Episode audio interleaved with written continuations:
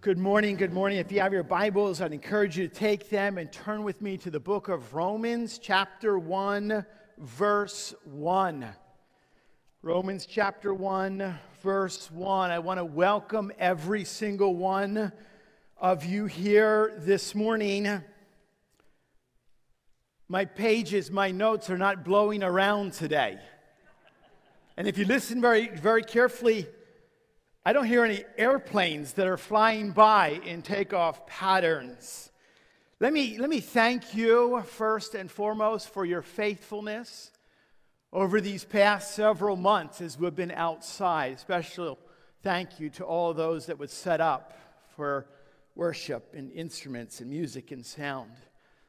Um, a new season in many respects is upon us. And I want to thank you for coming here today. I understand at some level, even being inside is a little bit of a challenge. Let me just assure you, you've made the right decision.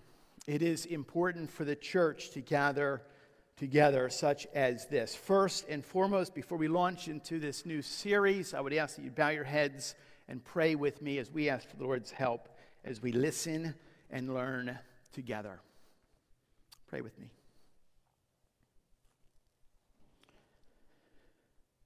Father, we are so grateful that we come to you today in prayer with gratitude for your grace and your love and your mercy, for the salvation that is offered to us. We thank you, Lord, for your presence that is noted and here this morning. I pray now that we would we would feel and we would hear you as you lead us and guide us and speak to us. May it may there be no doubt as to what this morning is about. It's not about us, it's about you. All about you. I pray, Lord, that you would quiet hearts that need to be quieted from the busyness and hecticness. Would you come and bring a sense of peace for those whose hearts have been churning? May we be both soothed, but yet also, Lord, if, if needed, may we be shook up. So we, we leave this place in, in just a few moments, knowing that we've heard from you and that we have work to do to follow you in full submissive obedience. Please help me, help me, help me. We ask this in the amazing and wonderful, matchless name of Jesus. Amen and amen. Today we start a new study, a new series in the book of Romans. It's a book that is not really known for fluttery, kind of fluffy substance, but rather Romans is a book that is of weighty matters of theology. And I want to tell you this morning that this, this series is needed. It's necessary right now. Why? Because I believe we live in an era, in a day in a time, we have an opportunity like no other time to bring comfort and hope to troubled people we can point them to Jesus. Why is that needed? Because we live in a day today of constant confusion. Many, most people are being influenced by a cultural drift of, of relativism, the abandoning of absolute truth. Believe whatever you want. It's, it's, it's our truth or my truth or your truth. It's not the truth any longer. Therefore, there's never been a more urgent time for us as a church to be clear and to be bold in our beliefs. I want you to note very carefully that what we believe at Big Woods Bible Church is not fluff and utter. What we believe is not cotton candy. Big Woods has never been, and Lord willing, will never be a church where you come and you hear a, a verse that has been chopped up and taken out of context, you'll never come to this church and hear messages like seven secrets to successful living or three keys to happiness.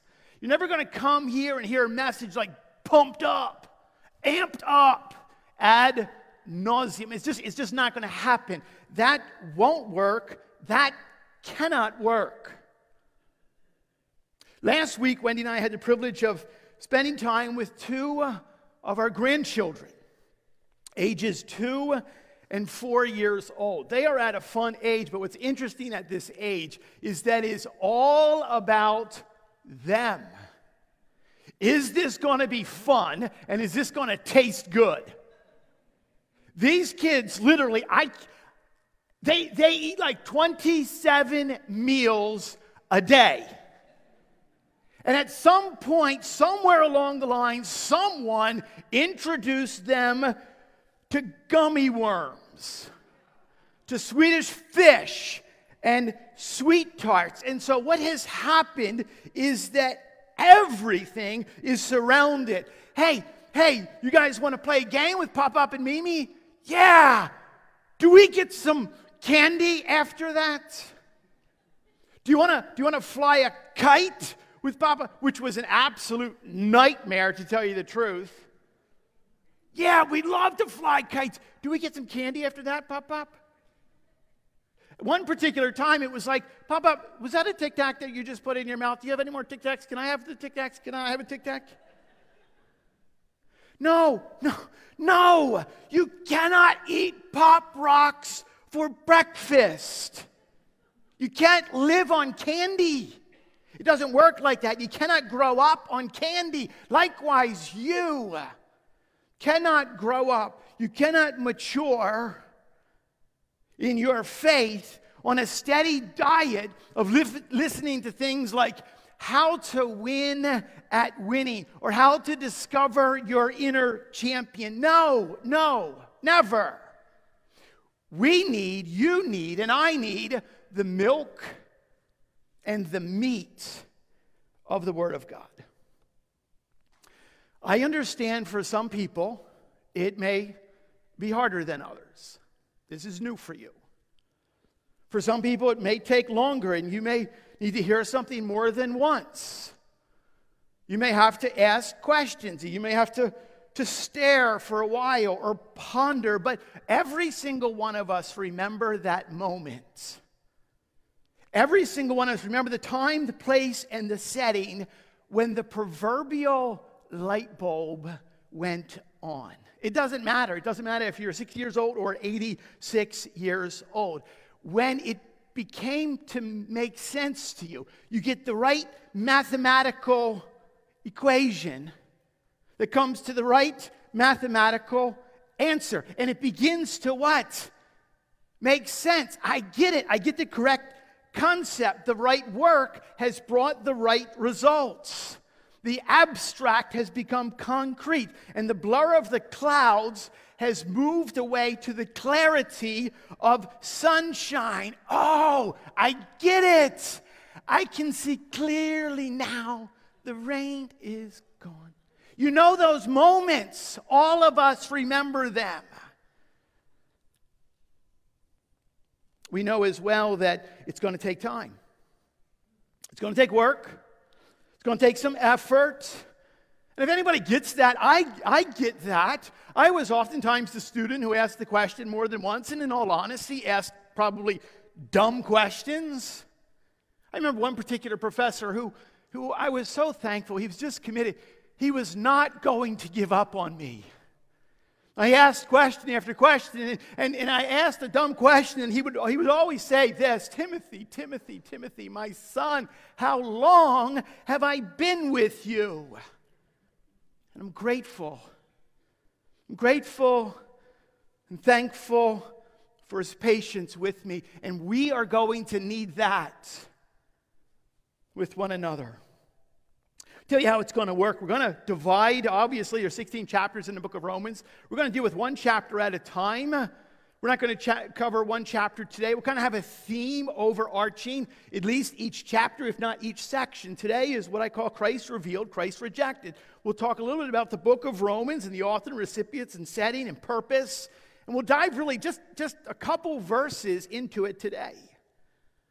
Because our study in Romans no doubt has some heavy stuff. You'll read things like Christology and ecclesiology and eschatology, but it's not going to be exhaustive on any of those subjects. Instead, what I want it to do and what our goal is, is that you will have what? A better understanding about our triune God God the Father, God the Son, and God the Holy Spirit. A better understanding of scriptures and sin and salvation that would not only help firm up the foundations of your faith with important theological ramifications, but it'll help you what? Take in, live out, and speak up about the only message of hope that there is in a hurting world. My prayer has been for this series and for this season, the year 2020, is that it will be a time that you look back and you'll say, that's when the light bulb went on. Romans chapter 1, we're going to pick it up in verse 1. We're going to read only down through verse 7. The words will be ahead of you, in front of you, on the screen. Paul, a servant of Christ Jesus, called to be an apostle, set apart for the gospel of God, which he promised beforehand through his prophets in the Holy Scriptures concerning his son and who was descended from David according to the flesh and was declared to be the Son of God in power according to the Spirit of holiness by his resurrection from the dead, Jesus Christ our Lord, through whom we have received grace and apostleship to bring about the obedience of faith for the sake of his name among all the nations, including you who are called to belong to Jesus Christ. To all those in Rome who are loved by God and called to be saints, grace to you and peace from God our Father and the Lord Jesus Christ the word of the Lord. Romans is a book of immense, it's almost immeasurable influence. Many years ago, there was a young man who had devoted his entire life to immorality. His father was a pagan, so it was no surprise that by the time he was 18 years old, he'd already moved in with his girlfriend and got her pregnant. He was living a life of debauchery and hanging with people he should not have been hanging with. Yet his mother was a, a, a devout, devoted, committed follower of the Lord Jesus Christ. And she continued to pray for her wayward, wandering son as he continued to boast about his exploits. One day, he was actually just walking and, and he was pacing back and forth in a garden. I think of a lion in a cage, just pacing. Something is unnatural about that. And as he was pacing back and forth in the garden, there was a hedge, and on the other side of the hedge was some grass, and children were playing, and they were singing a stanza from a song that they had known. The song was Tolle lege, Tolle lege, Tolle lege. And it's in Latin. It literally means take up and read. And as this man was pacing back and forth, he noticed that in the garden there was a lectern. And chained to the lectern were the scriptures. That's, that's how people could read the scriptures. They didn't all have a Bible in their hands like you and I do, didn't have it on their phones who would come to the scriptures that were covered in chains so they could read them. As he was pacing in his own unrest back and forth, and he heard this take up and read, take up and read. Literally, he went to the scriptures that had fallen open to these words in the book of Romans. Listen carefully to the first thing that he read. You know the time that the hour has come for you to wake up from sleep. For salvation is nearer to us now than when we first believed. The night is far gone. The day is at hand. So then, let us cast off the works of darkness and put on the armor of light. Let us walk properly as in the daytime. Not, not in orgies and drunkenness, not in sexual immorality and sensuality, not in quarreling and jealousy, but put on the Lord Jesus Christ and make no provision for the flesh to gratify its desires. Later on, this young man wrote these words, and I quote It was at that moment from reading from Romans chapter 13 that the Spirit of God took those words and pierced between joint and sinew, bone and marrow, to the very depths of my soul. The young man's name was Aurelius Augustinus, or we would know him today as Saint Augustine, the doctor of grace. More than a thousand years later, there was a monk who was pursuing doctoral studies. And he was preparing to preach in the book of Romans when he found an ancient manuscript from Augustine himself and noted and worded in one of the side bars, one of the side lines. Augustine had penned this when Paul speaks of the righteousness of God in Romans 1. Is, it, is, is, is the righteousness not by which God himself is righteous, but the righteousness that he freely gives to those who put their faith in Christ Jesus. And for the first time, that man, that monk, we know him as Martin Luther, who had been literally haunted by trying to, to hold and to work and to keep his own salvation, was thrust upon the truth that what? Justification is through faith alone. As we will later read in Romans chapter 1, verse 17, a theme that weaves its way all the way through this entire book. The righteous, the righteous shall live by faith. Augustine obviously influenced Luther, who lit the fires to the Protestant Reformation, and it just continued to sweep through. Whether or not it was Knox or Calvin or Vermigli or Zacharias Ursinus or William Telemann or Jonathan Edwards or George Whitefield or Charles Spurgeon. The list goes on and on and on and on that the book of Romans is often viewed as a foundation posting theological stanchions of Orthodox biblical Christianity. Thus, it's important. I have to agree with many, many others who have written before me that God has richly blessed the lives of those who have dedicated themselves to the study of this book. Can I say that again?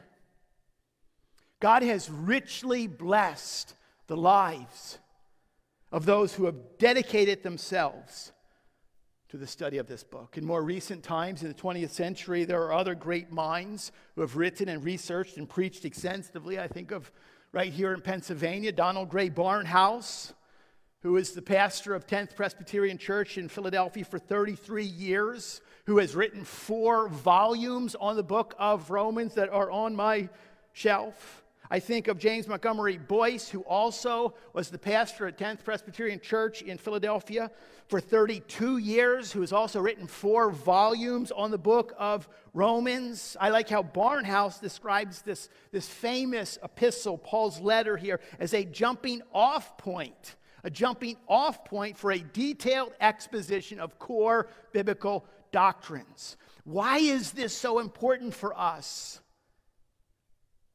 Why must we give attention to this? Because we live in a what? It must be quick, it must be easy, it must be fun, or I don't want it. And you know what? That mindset of the world has flowed into the church itself, so much so that I believe that a sense of theological priority and proportion may be in danger of being lost. Since January, we have gone through the most challenging time. 2020 will stand alone. It is in this year alone that both Lifeway and Ligonier have combined efforts on producing a survey that they do every couple years. What is referred to as the state of theology. Not only do they question those in the world, but they examine the beliefs of evangelical Christians, which are what? You and I, those who come to church every single week.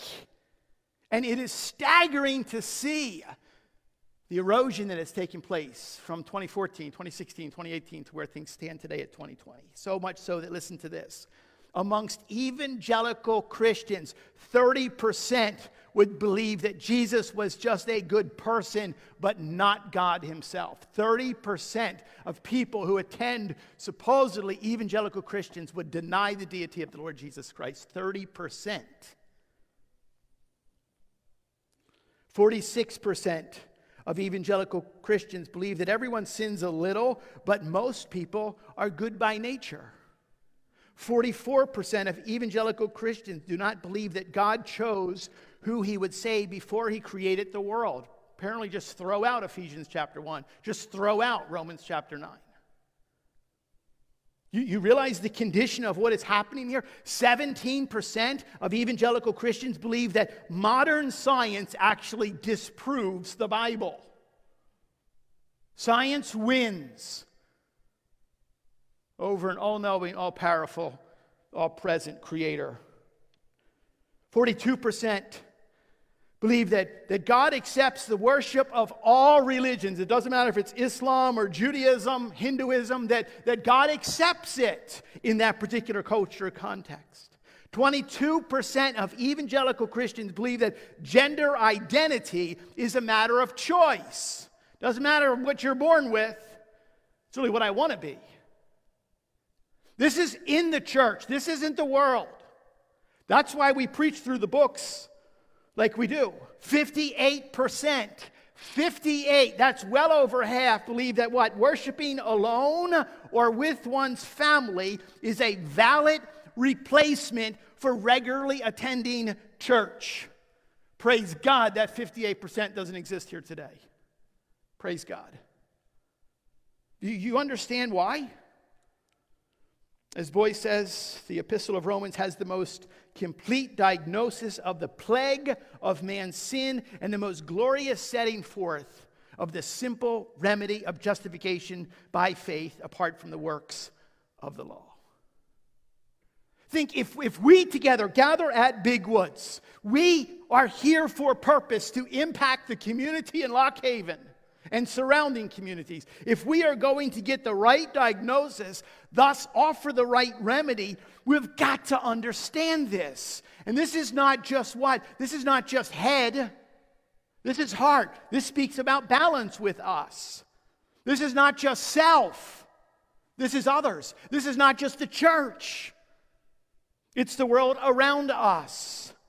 This is not just what? Getting a crutch for us to hold ourselves up, but what? This is about giving others a strengthening means to those who are limping and listing their way through life. We live in a hurting world, and the world needs hope, and we need to know. You need to know what that hope is. Shirley Guthrie writes this True Christian spirituality, cheerfully and confidently, I love this, plunges into the life of our dirty, sinful, and confused world. For there is where we meet the Spirit of the triune God who is present and at work, not to save people from, but in, and for the sake of the world, the world that was and is and will be God's world. Therefore, it is most important for us to link exposition to what? To life application. That is our goal. Paul, a servant. You know what? First thing, I, I kind of back. I I, want to, well, who's the person behind the pen here? And I want to kind of know a little bit. This is this is like just churn a little bit. This is Paul. Wait a minute, doesn't that rhyme with Saul? Isn't that the same guy? That's that's the one. Paul, who was Saul, formerly what? Jewish Pharisee. He was a scholar. I refer to him as a scholar thug because he describes himself, Paul describes himself in Galatians chapter 1 as one who was persecuting the church violently and he tried to destroy it. This is not the guy that you see in a potato sack race at the Sunday school picnic. That's not him. Okay, that's not the Paul that we're talking about initially. And yet, what's interesting, as much as he was the brilliance, he was the brain, he stood oftentimes behind the brawn. He let other guys actually do his dirty work. When Stephen was drug out of the city, whether or not it was the Sanhedrin who organized how they were throwing rocks at his head, or whether or not it was mob violence, people were still throwing rocks, crushing Stephen's head. And it's described as what? As they were throwing rocks, you got to take your jacket off. And it says what? In Acts chapter 7, that they took off their coats and they laid them at the foot of Saul, who I have no doubt in my mind that at that moment he was smiling. His blood was gushing from our brother Stephen's head. That's, that's the Saul. That's the, that's, the, that's the one behind the pen here. He's the one, remember, in Acts chapter 9, who was en route to Damascus. And everything changes because there was that moment that he met Jesus. It didn't matter that he was riding what? Breathing threatenings and slaughter against the church. He met Jesus and was knocked from his horse.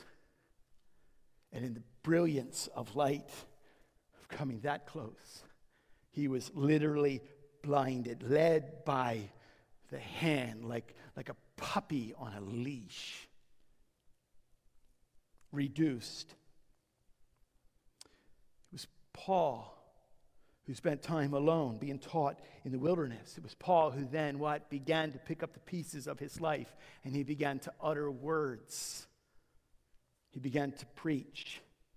He began to gather others and disciple them, and he began to plant churches. He was a prolific author. He traveled much. He endured more hardships you and I could ever imagine, having been beaten and imprisoned and suffered and, and stoned and shipwrecked. And yet he was tenacious. He was gifted and most humble. He'd been humbled when he met Jesus. He's, he's now writing this letter to believers, to brothers and sisters in Christ who are gathered in the church of Rome, in the city of Rome. He never met them before. He had heard about them and he heard good news about them. The year is about 57 AD. Paul is on his third missionary journey. He's, he's, kind of finished up much of his work in the western, excuse me, in the eastern portion of the Roman Empire. Now he wants to move west to Rome and, and onward eventually. He wanted to get to Spain. And he, he had found out that that, believe it or not, there were some squabbles in the Church of Rome. There were some, some doctrinal distinctives between Jewish believers and, and Gentile believers. And everyone, what? In argument, always thinks they're right. And so Paul writes to address this. And we'll examine that. In doing that, he offers a robust expression of theology, probably, arguably, here in this book more than any other book, any other letter that he writes. Just so the Romans understand, you and I need to understand he introduces himself as Paul, a servant. The word is doulos, and we've heard of this before. It means servant or bond servant or even a slave of Jesus. Paul's saying it doesn't matter about his accomplishments. It doesn't matter how many churches he's planted. It doesn't matter how many letters he's written. It doesn't matter how many people he's led to the cross of Jesus. It doesn't matter how successful he is in ministry, how skilled his letters that he sees himself, he describes himself first as and foremost as one who simply serves and gives and lives for King Jesus. If you were to introduce yourself to someone else, how close to your name can you attach the word servant? We're a lot of other things. We're a lot of other things before we get to what? Tim, a servant. Paul what refers to himself as one who is called to be an apostle. It's a unique office of unique authority. It simply is what? Apostolos, it means one who has been sent. What's very interesting here in the early chapters of Acts, it describes how, as the church gathered, they, they had to elect a new apostle, if you remember. Judas didn't turn out real well. He's dead. He hung himself. He betrayed Jesus. He was, he was a wolf among sheep. So they begin to, to think about how, how does this happen? How they, and Matthias is, is, is voted upon, but later there's another apostle that is added to this mix, we know that.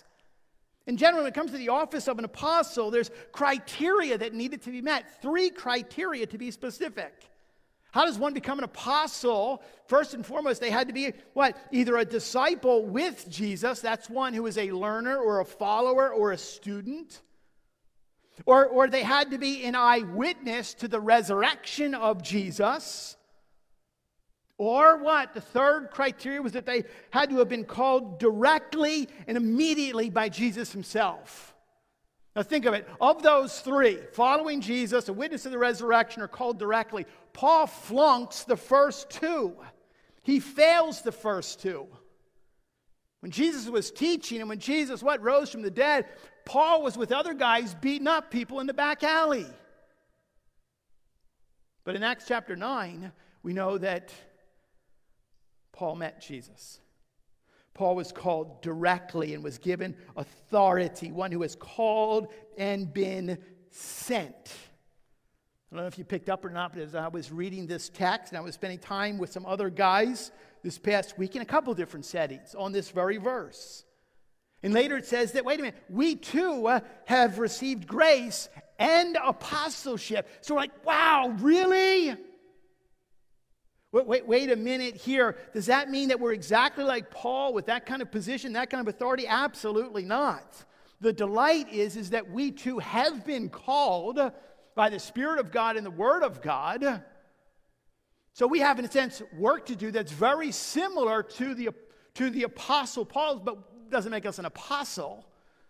Appreciate the wisdom of Jay Gaunt this week at prayer time where he was saying, Isn't it kind of like if somebody fell off a bike and they were hurt? He, in a sense that if you went up to them and helped them, you gave them a bandage and you, you, you guided them and, and you soothed them, that you're, you're doctoring them back. But does that make you a doctor? No. Good picture. We do the work. Does it make us one? The office of an apostle was held by 13, only 13. If you ever hear someone, and we will hear this bubble up, surface up today, this is Apostle so and so. No, he is not. No, he is not. Beware of that. third, perhaps most importantly, he was called with purpose what? It says that Paul was set apart for the gospel of God set apart for the gospel of God, set apart to share good news. And it's good news that Paul didn't come up with this. This is not Paul's gospel. This is not my gospel. This is not your gospel. What? God is the glorious author of this good news. No one could come up with such an incredible plan. then in the verses to following, he unfolds and unpackages what is this gospel? What is this good news? And includes really a, a very concise. You know that I love alliteration. That's where you remember things and all. It all begins with the same letter. I love that. But in this particular list, real quickly before, I, I cannot, I cannot claim this as my own. Okay? Uh, in all honesty, I think this is alliteration that maybe got a little out of hand, but the, the, commentator, the author, was just on a roll here. I mean, Romans gets people excited. So there's a lot of P's in this list. Thank you, Dr. MacArthur, for that. What does it include? What is this gospel? What is this good news? Number one, it's a promise that we know very clearly he promised beforehand through his prophets in the in the holy scriptures which means this isn't like well the plan's not working i got to come up with plan b here no this is not an accidental kind of sorta just happened circumstance, a purposeful, providential, well planned execution of God's perfect plan all the way through the Old Testament. We know that involves a person, his son, a real person who is descended from David, the Son of God. It says, according to the flesh. We can track his birth and his lineage, what? Carefully back generations, all the way to King David, all the way to Abraham, Isaac, and Jacob. We know that it provides what? In the gospel, it provides a provision. We have received, we have been granted, we have been given, we have been gifted, we have been what? Provided grace, unmerited, unearned favor in the sight and presence of a holy God. I don't deserve any grace, neither do you. But God has what? Provided this. There's a proclamation that exists here. What? We have been called and sent to do something. We're to proclaim, to tell, to shout, to call people, to bring about what? In obedience of faith for the sake of His name. We live for His glory, His purpose. The purpose is what? That we go among all the nations. We don't just hug and hold it here like we like one another, so let's just stay right here. No, no, we go to all the nations. You have good news. What are you going to do with good news? You don't hold good news to yourself. You grab a megaphone and you say, Guess what? Guess what I know? Guess what I heard? Guess what I learned? And finally, it concludes in verse what, six and seven, six and seven, that we belong to Jesus.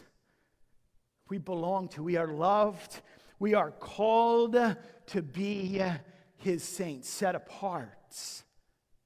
And just, just wrestle through that for a moment. That's back to what we taught the kids of do you realize who you are as you've been created in the image of God and called and set apart? Elect for his purpose, an amazing privilege. I understand. I understand I've given a lot there, and that's a brief little list very quickly why this? Why now? We have before us today an introduction, a greeting from a man whom God Himself says in 2 Timothy chapter 3 what actually breathed into his head and to his heart exact words, precise verbiage, with powerful truth to teach us and to nourish us and to strengthen us and to build us up, to encourage us and edify us as part of the body of Christ so that we grow up big and strong for His glory and in His grace. What, what does that do for you? Like, what do you think about when you hear that? What does that do to you? Back to the little ones. Back to these two adorable, adorably selfish people. Two and four years old, who want to begin every single day with Count Chocula. They want to bathe in blueberries and Lucky Charms. They don't know fully. They, they, they do not understand that daddy and mommy have purchased for them and have provided for them and prepared for them a feast so that they will what? Grow up healthy and strong and nourished. Many of you this morning are not too far off from those two little ones. Many of you who sit here this morning are not that far off because you are feeding on 90 second sermon jams. You are feeding on pamphlets and brochures and two minute TED Talks with weak or perhaps even worse, wrong theology. And as a result, the church of Jesus Christ is malnourished in their spiritual walk, weak in their faith. You're hungry and you're longing for more, but you don't really know what it is. When your heavenly Father has prepared a feast for you, He has prepared a feast for you through His word right here. What I want you to do is I want you to dig in and just feed on it. I want you to taste it. I want you to savor it. I want you to enjoy it. I want you to offer it to others. You didn't know that I was going to give you a homework assignment, but here's your homework assignment Romans chapter 1, the whole chapter. Families gather, dads, husbands, shepherds, and leaders of your home. Gather your family together around the table. Turn off the television slap the laptops closed and put the phones away. We have a feast prepared before us. Gather this week and read Romans chapter 1 and read it more than one time. And may you be led hungry, hungry to the word that God has before us. Father, we love you. I thank you for your word for us. Bless us and guide us and teach us and lead us and feed us. For your glory, we ask this in the amazing name of Jesus. Amen.